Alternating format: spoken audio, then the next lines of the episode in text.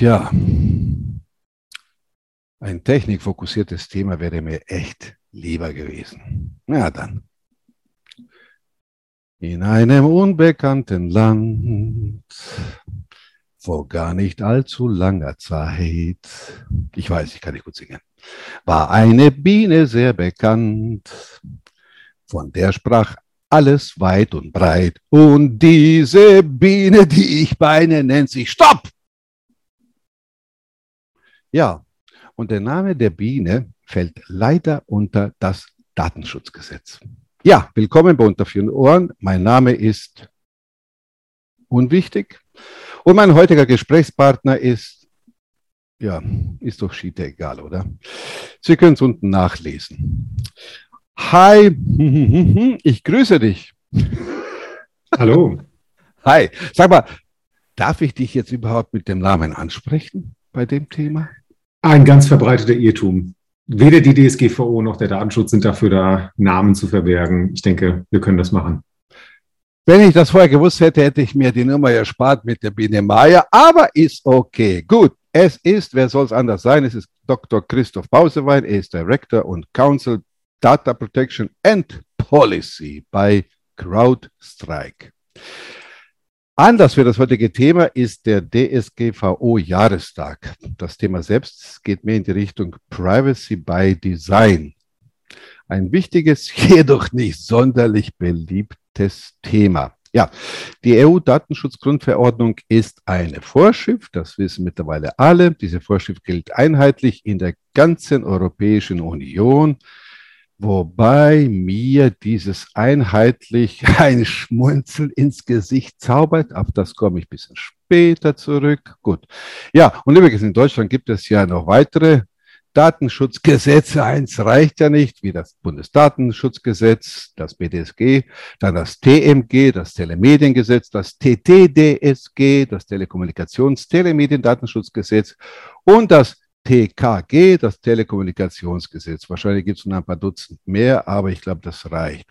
Und was sind so die Grundsätze des, der DSGVO? Ich will nur einen Grundsatz erwähnen. Datensicherheit. Was heißt das? Sie müssen personenbezogene Daten schützen. Je schützenswerter oder je sensibler das ganze Zeug ist, die Daten also, desto höher muss das Schutzniveau sein. Auch ein Thema, über das man sich unterhalten könnte je höher muss das Schutzniveau sein. Du denke gerade an die großen Unternehmen, an die kleinen, die haben viel Geld, die haben weniger Geld. Naja, okay, lassen wir das, dazu kommen wir später. So, und welche Maßnahmen dann angemessen sind, orientiert sich am Stand der Technik, der notwendigen Kosten, den Umständen und Risiken. Und das ist alles Artikel 32 der DSGVO, heiliger Strohsack. Mal übrigens, wundert mich nicht, dass der DIHK, also Deutsche Industrie- und Handelskammertag, Präsident Erik Schweizer mal gesagt hat, DSGVO bislang leider mehr Nachteile als Vorteile. Der wird wissen, warum er es gesagt hat. Ja, wie üblich, zu viel Bürokratie, hoher bisher hoher finanzieller Aufwand, Personalkosten und top und so weiter und so fort. Christoph, im Zusammenhang mit DSGVO liest man weitere Begriffe wie beispielsweise, eins habe ich schon erwähnt, Privacy by Design und das andere heißt Privacy by Default. Privacy by Design, kurz noch, dann darfst du, dann halte ich mal, mich mal zurück. Bei Privacy by Design ist darum, dabei geht es darum, Mittel und Wege zu finden, wie Datenschutz nach Maßgabe der DSGVO Eingang in Produkte und Services findet, die die Verarbeitung von personenbezogenen Daten zum Gegenstand haben.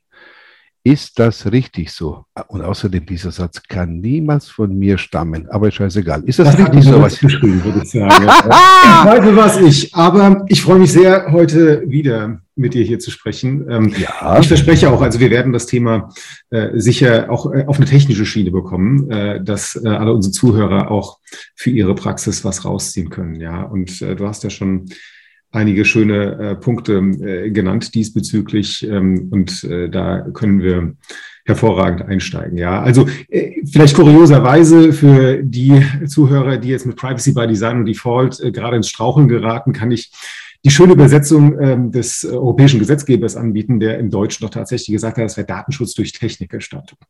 Ich glaube nicht, dass man dadurch besonders schlauer wird äh, bei der ganzen Geschichte. Ähm, mhm. deswegen ja, lohnt es sich, äh, da mal einen Blick drauf zu werfen, weil auch ähm, alle, die hier zuhören, ob sie aus der Datenschutzprofession sind oder mehr in der Softwareentwicklung oder generell in der Entwicklung, äh, können vielleicht daraus was mitnehmen und äh, den einen oder anderen bei sich im Umfeld ähm, äh, mehr dafür begeistern, äh, wenn sie das vielleicht ein bisschen plastischer und ähm, anschaulicher machen.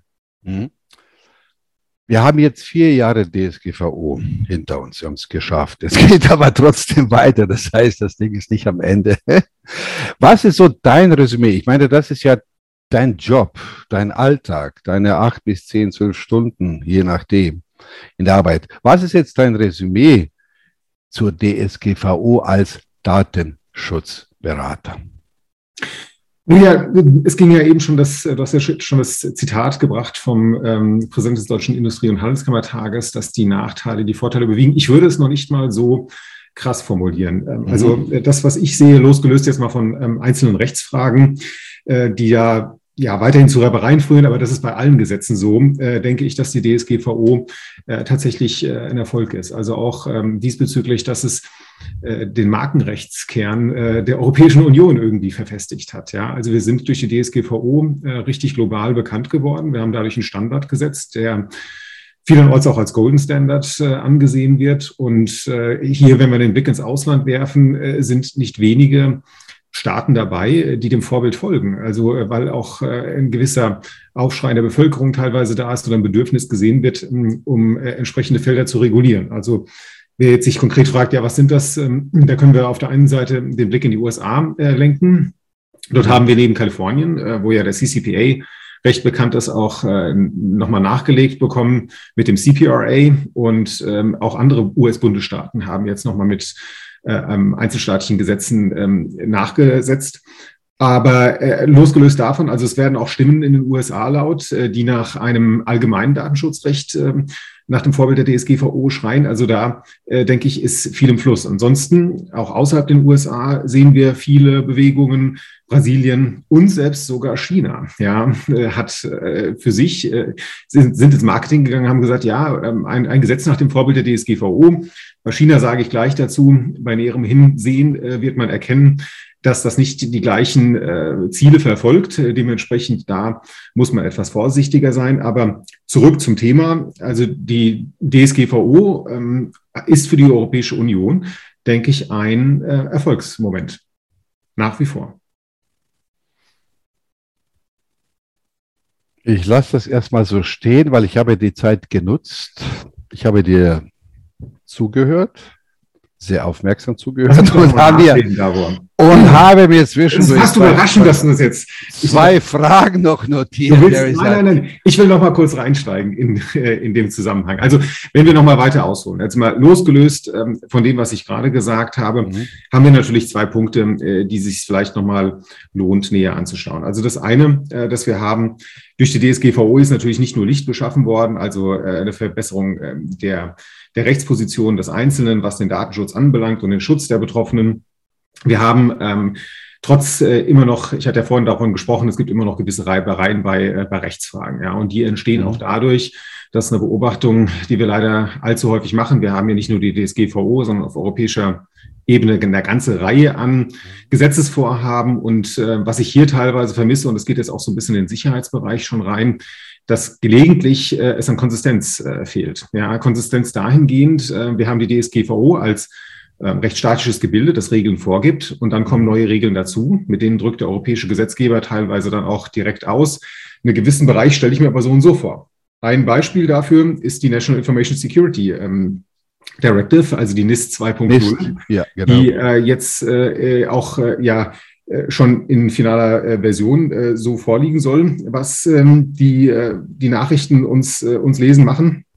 Hier ist es aber so, mit diesem gesteigerten Bedürfnis nach Informationssicherheit lass, sehen wir aber schon, dass die DSGVO gewisse Grenzen dem setzt. Ja, und in NIS 2.0 finden sich leider auch keine Regeln, die da sagen, was den Datenschutz anbelangt, gelten aber im Bereich NIS besondere, ähm, besondere Privilegien für die Informationssicherheit, weil wir haben ja mit der NIS ein neues Ziel formuliert, das muss ja irgendwie erfüllt werden.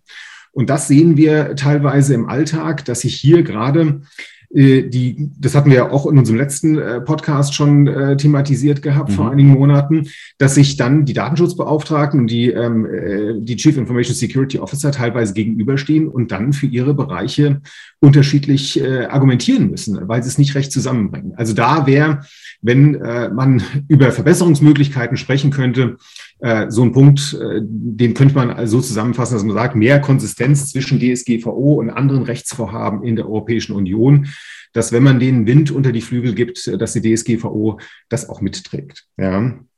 Ähm, eine weitere Geschichte, wie du es richtig schon angesprochen hast, ähm, äh, die wir herausgreifen können, ist sicher Privacy by Design Default. Aber das hat äh, meines Erachtens weniger Aspekte oder weniger damit zu tun, dass die Datenschutzgrundverordnung es, ähm, es weniger ermöglicht, sondern mehr, dass es weniger schlecht gelebt wird. Und das, was wir sehen, auch wenn es Bußgeld ähm, dotiert ist, dass immer noch nicht so richtig äh, verstanden wird, was dafür notwendig ist. Ja, obwohl es ein ganz nachhaltiger, massiver ähm, äh, Weg wäre, wie der Datenschutz verbessert werden könnten, weil von der Pike auf würden Datenschutzaspekte mit in Forschung und Entwicklung einfließen und die ganze Sache natürlich besser machen.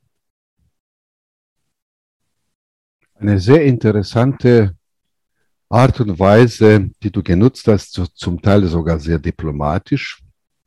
Dies ist dir wahrscheinlich gar nicht aufgefallen, aber es fiel immer wieder das Wort gelegentlich oder sollte oder bla. Weißt du, das sind so alle Sachen. Aber ich, lasse ich lass das noch alles, alles, alles mal stehen. Äh, ja, übrigens zu großen Projekten, da fällt mir auch gerade was ein, da haben sich auch alle drauf gefreut, haben darauf geschworen, wie Gaia X und jetzt ist es eine Totgeburt. Hier wird es sicherlich nicht so sein, hat aber auch andere Gründe und Hintergründe. Was mich so interessieren würde, du hast es ja schon angesprochen, wie das, bei, wie das Zeug bei den, bei den Unternehmen, ob groß oder klein, ankommt. Äh, was wären jetzt so die typischen Mängelchen, Mängel, groß oder klein, bei dem Versuch der Umsetzung von Privacy by Design? Und welche Handlungsempfehlungen oder was sollen jetzt die Leute tatsächlich machen? Ich meine, jetzt hört ihr, da hören wieder ein Haufen Leute zu und die sagen sich, ja, sehr schönes Thema, gut, dass ich zugehört habe und jetzt widme ich mich wieder meinem Alltag, weil sie einfach nicht wissen, wo sie anfangen sollen. Ich habe ja zu Beginn mit Absicht gesagt, ja gut, da haben wir vielleicht einen CIO, einen Datenschutzbeauftragten in großen Unternehmen die freuen sich, wenn sie den Job bekommen, weil dann sehen sie auch, hat weitere Vorteile, die sind unkündbar. Das ist das Einzige, was den Leuten so einfällt. Aber wo sollen die denn anfangen? Oder es hört wie ein Bäckermeister, der jetzt nicht eine Bäckerei hat, von der rede ich jetzt gar nicht, wobei das ist auch nicht unwichtig. Aber also so ein kleineres Unternehmen oder mittelständisches Unternehmen, das da gar nicht mithalten kann. Ich sage, ja, wo soll ich denn jetzt, Herr Bausewein, jetzt überhaupt dann anfangen? Das Zeug ist ja so viel, da, da blickt ja kein Schwein durch. Muss, muss ich mir einen, einen, Rechtsanwalt mieten oder stundenweise zahlen? Das sind sie eh. Übrigens, ich habe schon oft gelesen, dass die Firmen ihre Aktivitäten, die in diese Richtung gehen, unterlassen haben oder beschnitten haben, weil sie keinen Bock hatten, es ist jetzt wirklich so, keinen Bock hatten, sich mit dem ganzen DSGVO-Vorschriften und Umsetzungen auseinanderzuhalten. Hast du mir gesagt, dann verzichte ich mal drauf. Weniger Ärger. Ich wiederhole die Frage noch einmal, weil ich habe sie an eine gestellt und dazu nochmal 20 Sätze hinter mir. Also, wo siehst du wesentliche Mängel in der Umsetzung von Privacy by Design und welche Handlungsempfehlungen hast du für die armen, geläuterten Seelen, die zuhören?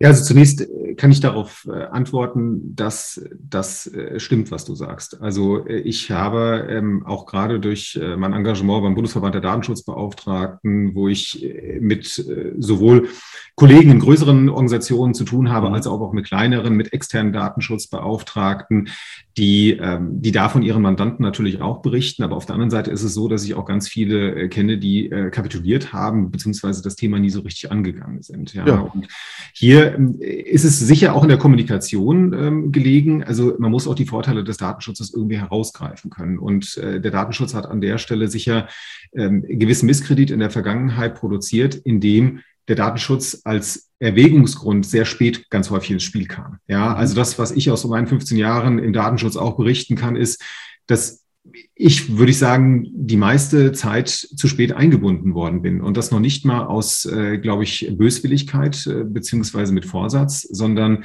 dass äh, vielleicht auch die Organisation gelegentlich äh, nicht so gestaltet war, äh, dass äh, an der richtigen Stelle der Zeitpunkt war, ah, da könnten wir mal den Bausewein fragen, äh, wie das jetzt hiermit aussieht. Also äh, mein äh, erster und größter Punkt an der ganzen, äh, an der Stelle wäre, um den Datenschutzbeauftragten mit seiner Erfahrung mhm. zu einem frühestmöglichen Zeitpunkt einzubinden, muss man die Organisation, das heißt das System, die Struktur dafür schaffen. Ja, okay. das ist der verbreiteste Fehler.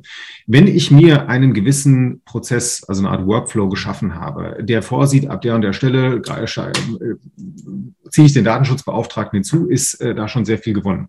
Mhm. Das bedeutet aber noch nicht, dass es natürlich erfolgreich ist, weil der Datenschutzbeauftragte muss in diese Konsultation auch reinpassen. Ja, ähm, und an der Stelle möchte ich gleich sagen, das gelingt nicht immer und überall, hat auch mit einer Typsache zu tun. Äh, wenn zum Beispiel der Datenschutzbeauftragte ein Jurist ist mit äh, einem recht schwach ausgeprägten technischen Verständnis, ist Ach, es sehr aufwendig, ihn an ja. der Stelle dann mit einzubinden. Da ist es aber zwischen den Stellen äh, tatsächlich gelegen, wie erfolgreich das dann umgesetzt werden kann, weil das ist auch eine Erfahrung, die ich von ganz äh, vielen Kollegen immer wieder berichtet bekomme, ist, es muss dann zwischen Juristerei und Technik übersetzt werden. Ja, wenn das nicht gelingt, dieser Translator nicht da ist, ähm, dann äh, ist das auf einem ganz schweren Stand. Ja, deswegen, also auch da äh, bin ich äh, während meiner Zeit immer wieder dabei, auch neue Systeme zu entwerfen, die das besser machen können. Und in dem Zusammenhang bin ich jetzt auch nach äh, glücklicherweise äh, Post-Pandemie-Konferenzen, äh, auf denen ich äh, sein durfte, äh, wird das ganz vielfach diskutiert. Deswegen ist es ein Punkt, glaube ich, äh, der es wert ist, an der Stelle mal ähm, näher zu beleuchten, und zwar ähm, unter dem Titel Privacy Engineering. Privacy Engineering setzt voraus, äh, Privacy Engineers. Und das sind in der Regel auch Datenschutzberater, aber nicht Datenschutzberater wie jetzt ein Datenschutzbeauftragter, ja, der eine Compliance-Stellung hat und äh, quasi äh, überwachend über allem sitzt, sondern mhm. jemand, der in der Organisation drin ist, mitarbeitet und einfach nur ein feineres Verständnis beziehungsweise ein Grundverständnis von Datenschutz hat und die Hand heben kann, sagen wir, hier sehe ich etwas, hier macht es jetzt Sinn, den Datenschutzbeauftragten einzubinden. Und das wäre mein ganz heißer Tipp an der Stelle für alle Zuhörer, dass man darüber nachdenken möge. Seine Datenschutzorganisation, und ich verstehe jetzt, dass das natürlich sehr größenabhängig ist, aber mhm. gerade wenn wir jetzt mal einen, einen Mittelständler schon mit einer schönen Größe sehen oder auch ein großes Unternehmen, macht das durchaus Sinn, dass ich sage, ich habe den Datenschutzbeauftragten als überwachende Instanz mit drin, der auch konsultativ eingebunden wird an einer bestimmten Stelle, um den Input einzuholen oder auch zu erfahren, wie man weitermachen kann.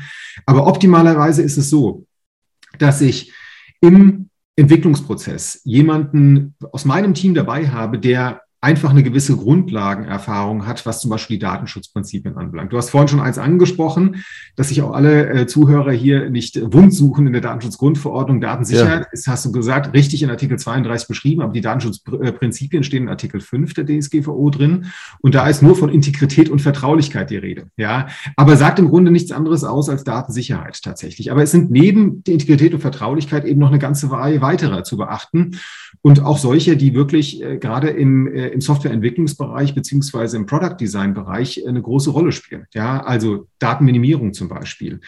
Äh, Speicherbegrenzung, ja, also dass ich Daten äh, nicht unbegrenzt aufhebe, sondern im Lifecycle zuführe, dass ich mir darüber Gedanken mache, wie lange brauche ich die, wofür brauche ich die, muss ich die unbeschränkt aufbauen oder kann ich vielleicht da direkt einen Automatismus einbinden? Mhm. Also das ist mein Verständnis von pragmatischer Datenschutzberatung auch wie man äh, einem Entwickler ähm, da in seine äh, Trace Matrix, ja, oder die Documenting Requirements, die ich bei der Softwareentwicklung habe, dass ich die damit entsprechend reinschreiben kann und dann auch explizit mit dem Tag Datenschutzgrundverordnung versehe und sage, damit können wir einen Haken dran machen. Ja, damit haben wir das unter, äh, haben wir das schon berücksichtigt.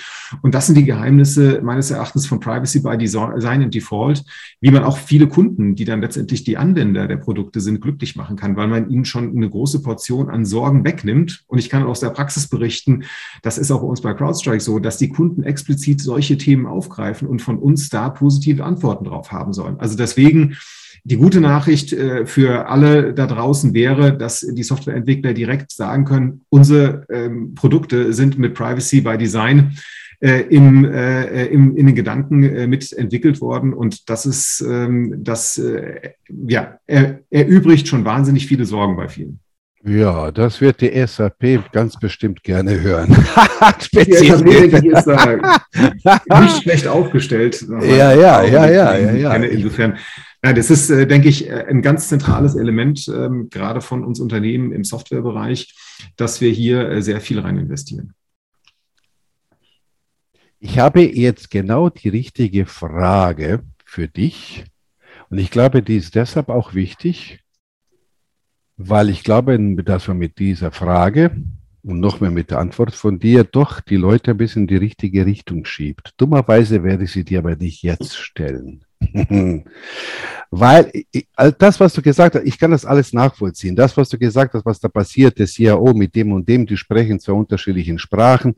Wir kennen es ja sehr gut aus der IT und OT. Ja, bring mal den Krempel zusammen. Viel Spaß. Nicht in einer Generation. Was mich, was ich festgestellt habe, ist, wir unterhalten uns oft über einen Begriff. Der Standpunkt, der Wissensstand meines Gegenüber bezogen auf Datenschutz oder Datensicherheit und mein eigenes, die gehen zum Teil richtig schön auseinander. Deshalb ist es, wäre es auch wichtig, weil die meisten Leute haben, ehrlich gesagt, ich habe tatsächlich ein paar gefragt, so kleinere Unternehmen auch, ja, was stellst du dir darunter mal vor? Das, was an allererster Stelle kam, fand ich echt interessant, ist, ja, wenn ich auf eine Webseite gehe oder WordPress habe, die werden die Seiten, also die ganzen Cookie-Geschichten kommen sofort auf. Und das war es dann aber auch schon. Also den Leuten fällt gar nicht mehr so wahnsinnig viel mehr ein dazu. Also davon klammere ich mit ab. Sie wirklich, muss ich sagen, ich beziehe die Leute in ganz großen Unternehmen, weil die machen nichts anderes als das. Und das wäre für die eine Lachnummer oder was ich gerade erzähle.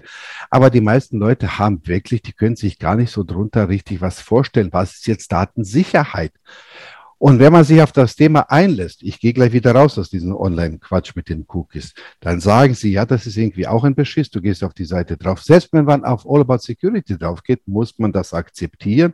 Will man es nicht akzeptieren, dann muss man tausend Cookies-Dinger da ausfüllen, was man haben möchte oder nicht haben möchte, mit dem Ergebnis, dass du auf die Seite nicht mehr zugreifen kannst. Das heißt, du musst alles von dir preisgeben, rechtlich, obwohl du das gar nicht willst, aber dafür musst du dann auf die Inhalte verzichten. Finde ich eine ziemlich miese Nummer. Und das ist ehrlich gesagt als blödes Beispiel mir, wird mir häufig in diesem Zusammenhang erzählt.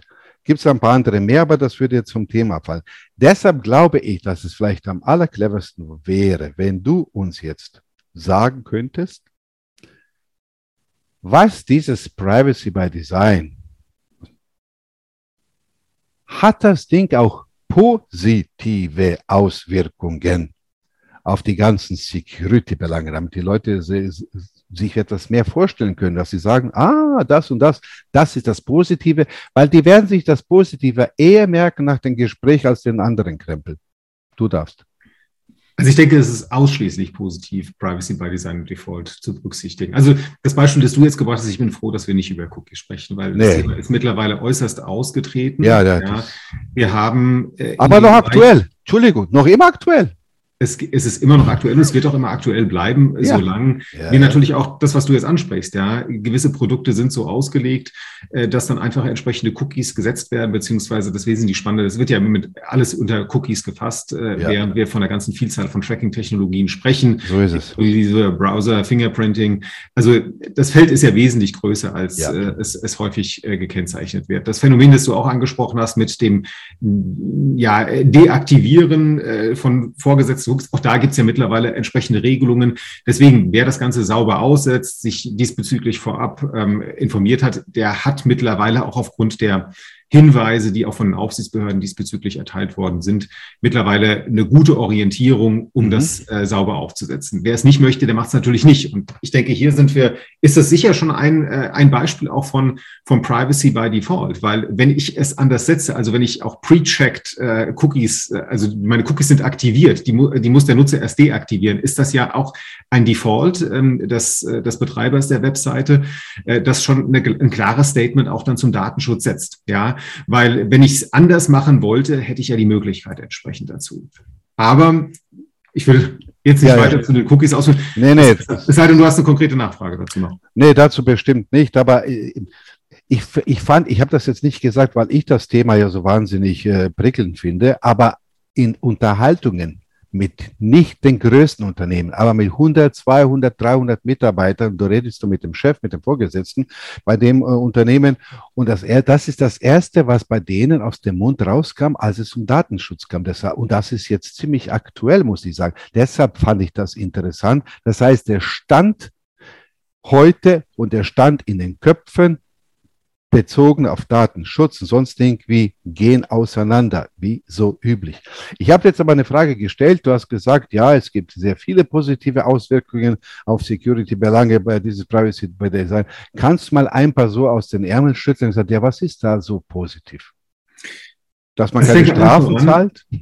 Also allen voran ist es natürlich äh, das, der Punkt, äh, dass ich mit einer Gesetzgebung äh, konform gehe, ähm, also da keine Probleme bekomme und eventuell auch im Vertrieb meiner Produkte einfach Erfolg habe, weil äh, es wird nicht zum Showstopper, dass ein Kunde sagt, nein, du kannst, du erfüllst das nicht, also okay. bist du raus. Deswegen, ich glaube, keinem kann daran gelegen sein, Produkte zu entwickeln, die nicht compliant sind. Äh, das, das ist losgelöst vom Datenschutz äh, auch erwähnt sondern also deswegen äh, hier frühzeitig äh, reinzugehen und äh, mit dem, mit dem Ansinnen, dass man ein datenschutzkonformes Produkt macht.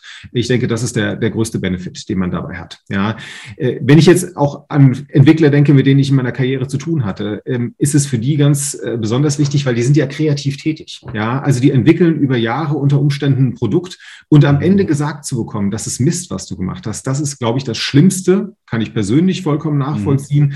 als auch ähm, aus einer, aus einer Geschäftssicht heraus. Ja, also ich, ich, äh, ich will ja Erfolg haben in dem, was ich tue. Und diesen Rückschritt dann zu, zu bilden, ist, ist wahnsinnig demotivierend. Und ich sage auch, ich habe noch nie einen Datenschutzkollegen getroffen, der das dann gerne gemacht hat. Der hat sich eher nur darüber gewundert, nicht zu sagen beschwert, dass er einfach zu spät eingebunden worden ist. Also da weiterer, zweiter Vorteil für Privacy by Design ähm, zu einem frühen, zum frühen Stadium ist, ich kann äh, mit Leuten konstruktiv zusammenarbeiten, denen ich eventuell an einer Stelle im Prozess dann einen Stups in eine Richtung geben kann. Also sie stehen vor einem Scheideweg und sagen, wir können es so machen oder wir können es so machen. Ja. Kannst du dir die beiden Elemente mal anschauen? Bei der, bei beiden Aspekten verarbeiten wir personenbezogene Daten.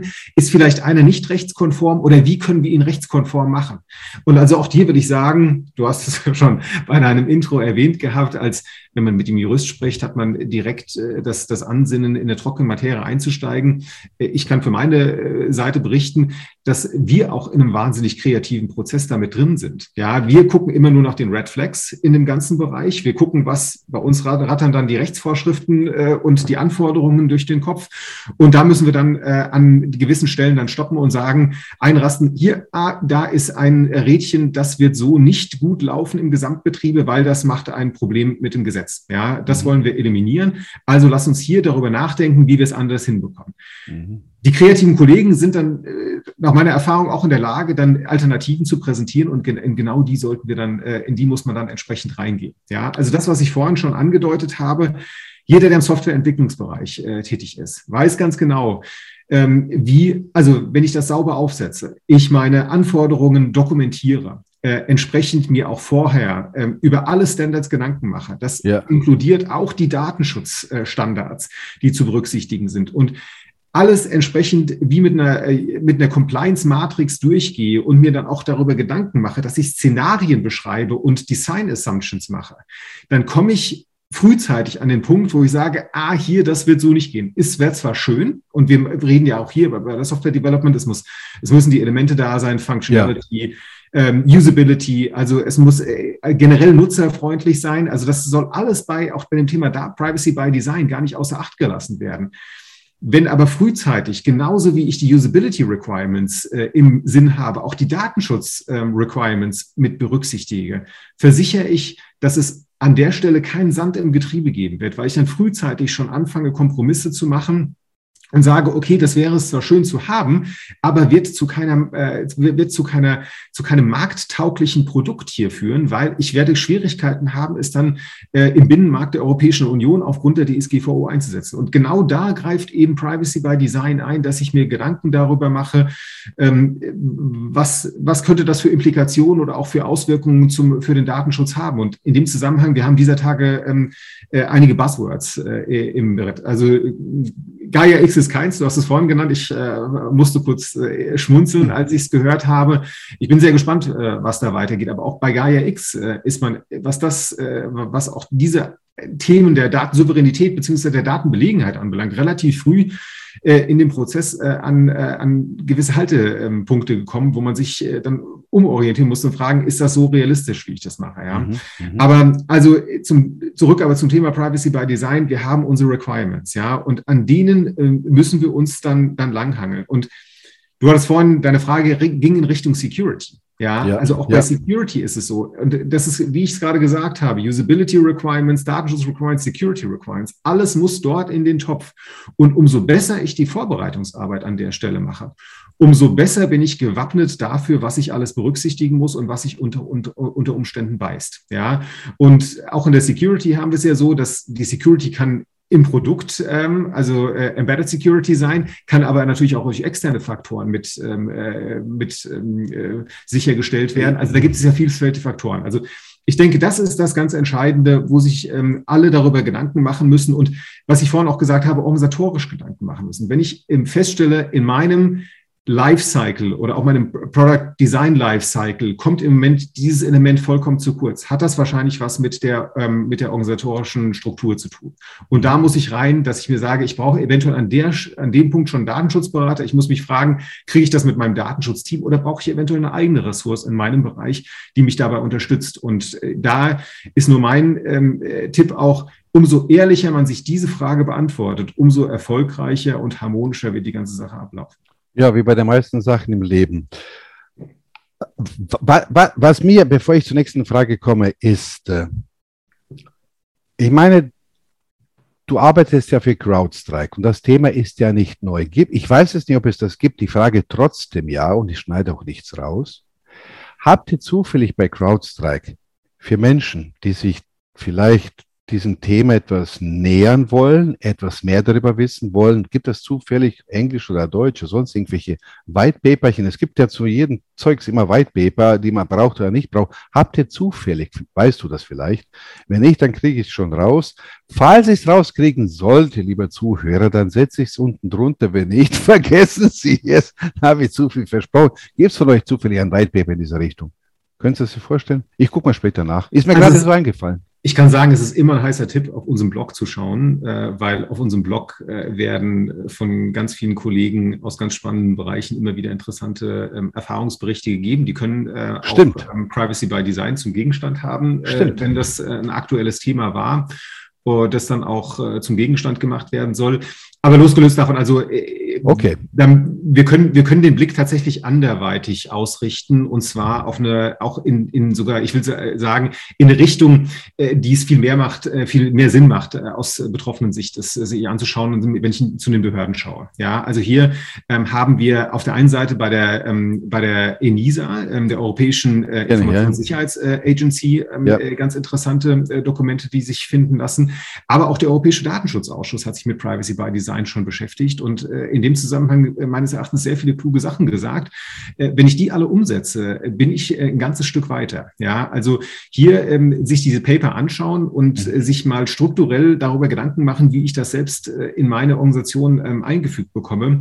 das ist meines Erachtens ein ganz wesentlicher Schritt ähm, ja, in die richtige Richtung und ja, zu deinem Punkt, die können wir gerne in die Shownotes einbringen.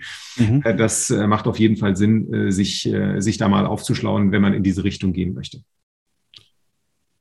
Solange es die Zeit zulässt, so im Alltag, aber natürlich, an dem kommt man nicht vorbei. Du hast jetzt an einer Stelle, das habe ich mir notiert, gesprochen von Staaten und Deutschland und Staaten, die den Vorbild Deutschlands folgen.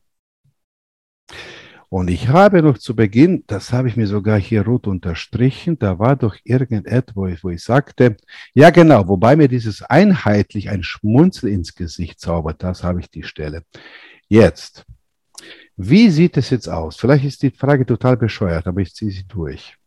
Wie sieht es aus, wenn jetzt ein deutsches Unternehmen Niederlassungen in Italien hat oder ein italienisches Unternehmen Niederlassungen in Deutschland vielleicht? Der eine hält sich an Vorgaben und der andere sagt, ey, ma che cazzo vuoi, Italiener? Machen wir morgen, machen wir übermorgen, ist ja lieber Scampi oder Pizza Carbonara, Spaghetti Carbonara. So. Wie ist es denn? Wir, sehen, wir sprechen immer von dieser EU-Vorschrift. Jeder weiß, wie die Deutschen sind. Jetzt kannst du nicht den Deutschen mit den Italienern in die gleiche Tüte reinstecken. Kann man schon, würde ich aber nicht machen. Ja, das muss doch alles gleich sein. Aber die Leute sind in diesen Ländern die haben ein anderes Temperament und haben ein anderes Gefühl für Zeit und für, die, für das Erledigen wichtiger Sachen. Und wenn schon bei den Deutschen so ewig und drei Tage dauert, wie, gibt es denn da eventuell Diskrepanzen, auch IT-sicherheitsmäßig gesehen? Äh, äh weil, weil die IT-Security macht ja vor der Grenze nicht halt. Wie sieht es denn da aus? Ist mir so eingefallen. Du siehst, du siehst mich schmunzeln. Also ich bin der Überzeugung, äh, dass die Unterschiede, ähm, die du jetzt geschildert hast, äh, gar nicht so immens sind. Ähm, also weil einfach die Vorgaben äh, schon dieselben sind. Also wenn wir okay. Privacy by Design uns anschauen, was ja auch eine Regelung in der Datenschutzgrundverordnung ist, äh, gilt die sowohl für die Italiener als auch für die Deutschen. Deswegen das Beispiel, das du gebildet hast, äh, ja. wären zwei Niederlassungen, die im, äh, in der Europäischen Union belegen wären. Deswegen gibt es überhaupt keinen Unterschied. Also wirklich, wir haben äh, durch gewisse Öffnungsklauseln, so hat der Gesetzgeber das äh, damals bezeichnet gehabt, ähm, dass wir an der einen oder anderen Stelle Unterschiede haben. Das betrifft zum Beispiel den Beschäftigtendatenschutz, ja, also wo es um Arbeitnehmerdatenschutz mhm. geht. Ähm, da gibt es Unterschiede, aber bei Privacy by Design ähm, äh, sollte es die nicht geben. Also ich verwende auch hier wieder sollte, weil ja, faktisch kann es äh, sicher zu Unterschieden kommen, aber es gibt dafür ähm, äh, kein, äh, kein echtes Bedürfnis. Ja, also egal, wo ich AI zum Beispiel entwickle, ja, was ja im Moment auch in aller Munde ist, äh, wir erwarten den AI-Act ja. jede ähm, äh, Stunde beziehungsweise in den nächsten Tagen und Wochen weil sich die französische Präs äh, Ratspräsidentschaft hier äh, besonders anstellt, das Thema geregelt zu bekommen. Aber bei AI sehe ich zum Beispiel überhaupt keine Unterschiede, also ob sie in Italien oder in Deutschland entwickelt ist, weil wir müssen uns perspektivisch nicht nur an diesen AI-Act und äh, die, die, äh, die Use Cases, die darin formuliert sind, ähm, halten und orientieren, sondern auch da wieder die Datenschutzgrundverordnung berücksichtigen. Ja, und also, und das auch nur jetzt für alle Zuhörer ähm, auszuführen, AI ist auch ein sehr großes Feld, um eben im Datenschutz hier ganz besonders viel richtig zu machen, ja, weil man leider besonders viel falsch machen kann. Ja, AI von der Natur der Sache verlangt Big Data Analysis, ja, was ja also auch, wenn man äh, manchen zuhört, äh, meint man in der DSGVO, wer sei geschrieben, Big Data Analysis und AI wäre verboten aber das kann ich tatsächlich so nicht bestätigen. Äh, es werden dort einfach nur gewisse Rahmen gesetzt, ja, ähm, was eben die Verarbeitung auch von personenbezogenen Daten anbelangt.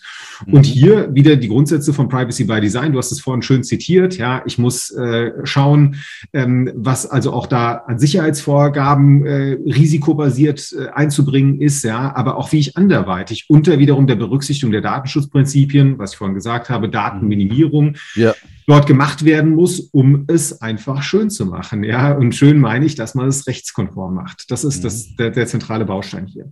Und bei der IT-Sicherheit ist es tatsächlich nichts anderes, was du gesagt hast. Also ähm, die IT-Sicherheit heutzutage auch, das ist ein Credo von CrowdStrike, ja, ähm, äh, also Malware Detection verlangt ähm, entsprechende äh, künstliche Intelligenz. Ähm, ohne die funktioniert es äh, heutzutage nicht mehr.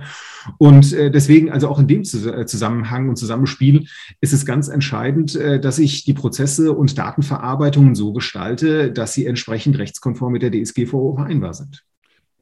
In allen Ehren, wunderbar. Ich, ich kann da nichts dagegen sprechen, nur ich fühlte mich irgendwie dazu verpflichtet, dieses Beispiel mit Italien zu bringen, weil die Daten fließen nun mal. Du kannst ja auch nicht aufhalten. Es gibt ja auch, ich könnte das noch weitermachen. Ich, sage, ich kann auch sagen, gut, wir sprechen hier von der EU, aber Unternehmen oder auch Lieferanten, die vielleicht in Asien sitzen oder in Südamerika, äh, die nicht in der EU sind, die werden ja auch irgendwo erfasst. Wie, also das wollte ich irgendwie ein bisschen zum Ausdruck bringen, weil du kannst ja auch vor der, einer EU nicht die, die, die Mauern zumachen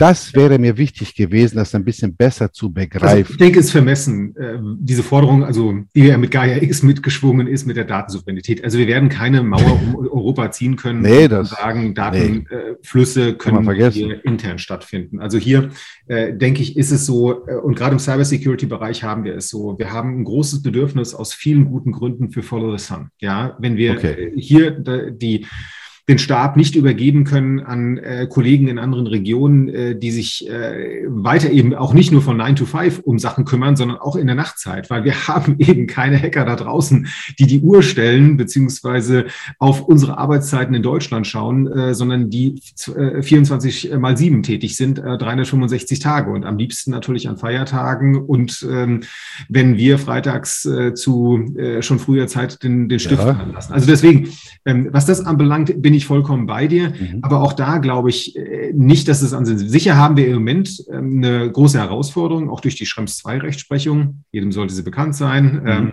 Max Schrems, äh, Österreicher, äh, hat gegen, ähm, hatte einen Rechtsstreit mit Facebook und dadurch Ach so, da, ja, ja. EuGH berufen gefühlt dann äh, die internationalen Datentransfers sich mal anzuschauen und äh, die Mechanismen, mit denen wir in der EU das absichern. Es hat sicher alles nicht vereinfacht, ja, aber trotzdem äh, sagt auch diese Schrems 2 Rechtsprechung nicht, dass es nicht mehr möglich wäre, ja. Also das ähm, ist, äh, wäre, wäre ein fataler Irrtum, das so anzunehmen, sondern es kommt auch da wieder auf gutes Privacy by Design an, dass ich die entsprechenden Mechanismen installiere, in den Verträgen das niederlege, meine Produkte so gestaltet habe, also auch ähm, was wir als CrowdStrike äh, unseren Kunden versuchen anzubieten, dass sie, ähm, dass sie eben ihre Daten möglichst äh, transferminimierend äh, in Europa speichern können und eben Zugriff aus den Gründen, wie ich gerade schon gesagt habe, 24/7, dass ja. ich, äh, wenn ich Service for the Sun äh, angedeihen lassen muss, ja, weil es notwendig ist, weil ich zum Beispiel äh, Inzidenz erfahre und da jetzt mal dahingestellt, ob es ein False Positive ist oder äh, ein tatsächlicher Angriff, da muss ich einfach immer auf der Hut sein. Deswegen können wir an der Stelle nicht ähm, äh, die, äh, das, das auf irgendeine Uhrzeit beschränken und äh, auf irgendeinen Teil des Globuses, wo Daten verarbeitet werden. Aber auch da, es gibt Mittelwege, das äh, zu gewährleisten. Das äh, sollte alles möglich sein. Ich habe noch zwei Fragen, bitte zwei kurze Antworten. Hat man bei beziehungsweise nach einem erfolgreichen Hackerangriff gegen das DSGVO verstoßen? Jetzt das kann schon gut sein. Also du lachst jetzt. Ja, ich lache mich kaputt, weil die ist mir auch jetzt eingefallen. Gesagt, du hast Hacker ja. gesagt. Ich habe gesagt, das öffnet neue Türen für Fragen. Ja. Okay. Also zweifellos, es ist, es ist ein, ein, ein Riesenfeld, ähm, das äh, wirklich viele Unternehmen natürlich, die auch kompromittiert wurden, beschäftigt. Also ja. dementsprechend, ja, ähm, das kann ein Verstoß sein, insbesondere wenn ich vorher keine guten Sicherheitsmaßnahmen getroffen habe. Also deswegen das auch zum Thema Privacy by Design, du hattest vorhin angesprochen. Ich muss meine Organisation analysieren, ich muss meine Risk-Domains kennen. Ja, ob's, habe ich eine Manufacturing-IT, die hochsensibel ist und angreifbar ist? Habe ich, äh, wie sieht es mit meiner Enterprise-IT aus? ist es segmentiert. Also alles muss entsprechend äh, auch, ähm, äh, auch, auch abgesichert sein. Und wenn ich da Fehler gemacht habe, das zeigen wirklich auch jetzt schon äh, diverse Fälle aus der Vergangenheit, dann sind unter Umständen auch die Datenschutzbehörden direkt ähm, auf, äh, in der Tür und klopfen äh, mit äh, an und sagen äh, recht vehement, hier liegt nicht nur eine Kompromittierung jetzt eurer IT-Systeme vor, sondern gleichzeitig auch ein Datenschutzverstoß. Ihr habt fahrlässig keine gute IT-Sicherheit angewendet. Das ist ein ganz entscheidender Faktor. Also durch die ADSGVO nämlich gefordert, dass ich angemessene äh, Sicherheit für die, für den Schutz meiner Daten äh, erzeuge. Zwei Sachen muss ich dazu sagen. Ich fände es unfair, wenn es wirklich so ablaufen würde, weil wir lesen ja jeden Tag, was für fette Unternehmen von Hackern erfolgreich wirklich lahmgelegt werden. Dann frage ich mich auch, ob dann irgendwann eine Bank oder eine Versicherung oder, oder keine Ahnung, wer dann auch unbedingt so, so wahnsinnig viel äh, mit den Behörden äh, Probleme bekommt oder auch nicht. Aber eigentlich ging es mir bei dieser Frage um etwas ganz anderes. Das war jetzt keine provokante Frage oder gar nicht so blöd gemeint. Ich wollte zwei Welten zusammenfassen, nämlich aus der Sicht, als ich dir die Frage gestellt habe, was ist jetzt das Positive an dem ganzen Zeug? Auch wenn man viel weniger von der DSGVO versteht oder wenn man wenig Bedürfnisse hat, das dem hinzugeben oder, oder man hat keine Möglichkeiten. glaube ich, es ist sehr, sehr wichtig, auch mit einem Hersteller zusammenzuarbeiten, der in der IT-Sicherheit so stark ist. Jetzt stell dir mal vor, meine DSGVO, alles, was ich da zu Hause vorbereitet habe, bla bla bla, läuft wie eine Krücke, ja. Nicht so toll, aber ich habe so ein geiles Unternehmen, das mein Unternehmen schützt, sodass kein Depp da reinlangen kann. Da bin ich doch irgendwie auch gerettet. Weil wenn ich die nicht hätte, würde er das machen, da würden die anderen erfahren, dass ich meine DSGVO-Hausaufgaben nicht gemacht habe. So, wenn ich aber gut geschützt werde, mein Unternehmen, durch ein Unternehmen, ja, was fällt mir jetzt zufällig mal ein? Beispielsweise wie CrowdStrike, kennst du zufällig vielleicht, ja. Hm. Nur also nebenbei erwähnt, ja. Dann ich will das irgendwie, dass man das versteht, dass das eine von dem anderen gar nicht so weit getrennt ist. Und ich glaube, das ist so ein, dass wenn man da die Arbeit, die Hausaufgabe nicht hundertprozentig erledigt hat, auf der anderen Seite einen super tollen IT-Security-Lösungsanbieter hat, dass er mir da auf der anderen Seite vielleicht doch noch den Arsch retten könnte. So, fertig. Okay. Ich freue mich auf den Steilpass, den wir geben hast. Nur eine Anmerkung dazu. Ja. Also wir sehen es tatsächlich gerade im Bereich der, der Cyber-Security-Versicherungen oder der Cyberversicherungen. Super Beispiel. Dass also hier ja die, Anb die Versicherungsunternehmen äh, äh, ganz ja. klare, äh, also auch Sicherheitsunternehmen und deren Produkte voraussetzen, äh, um Unternehmen entsprechend zu versichern. Also deswegen, das muss ich noch nicht mal äh, mit der Färbung äh, für CrowdStrike so sagen, sondern das ist objektiv äh, durch diesen Umstand äh, entsprechend belegt. Ja, also da, ähm, das ist genau wie du es gesagt hast, mhm. die, die Vorteile, die dadurch erzeugt werden, dass man ein entsprechendes Sicherheitsniveau durch ein Produkt, das man im Einsatz hat, vorzeigen kann, ist so ein ist ganz gravierender Punkt. So, Christoph, ich danke für die Zeit. Es ist deutlich länger geworden, als ich es geplant habe, hätte. Ich mag jetzt auch nicht mehr. Bleib noch kurz mal dran. Ich freue mich aufs nächste Gespräch, aber komm bitte mit was anderem. Obwohl, ne, das ist ja dein Job. Das heißt, das nächste Mal, wir uns unterhalten, geht es wieder. Aber ich glaube, da sind doch einige Botschaften rübergekommen. Danke und tschüss, bis zum nächsten Mal. Danke.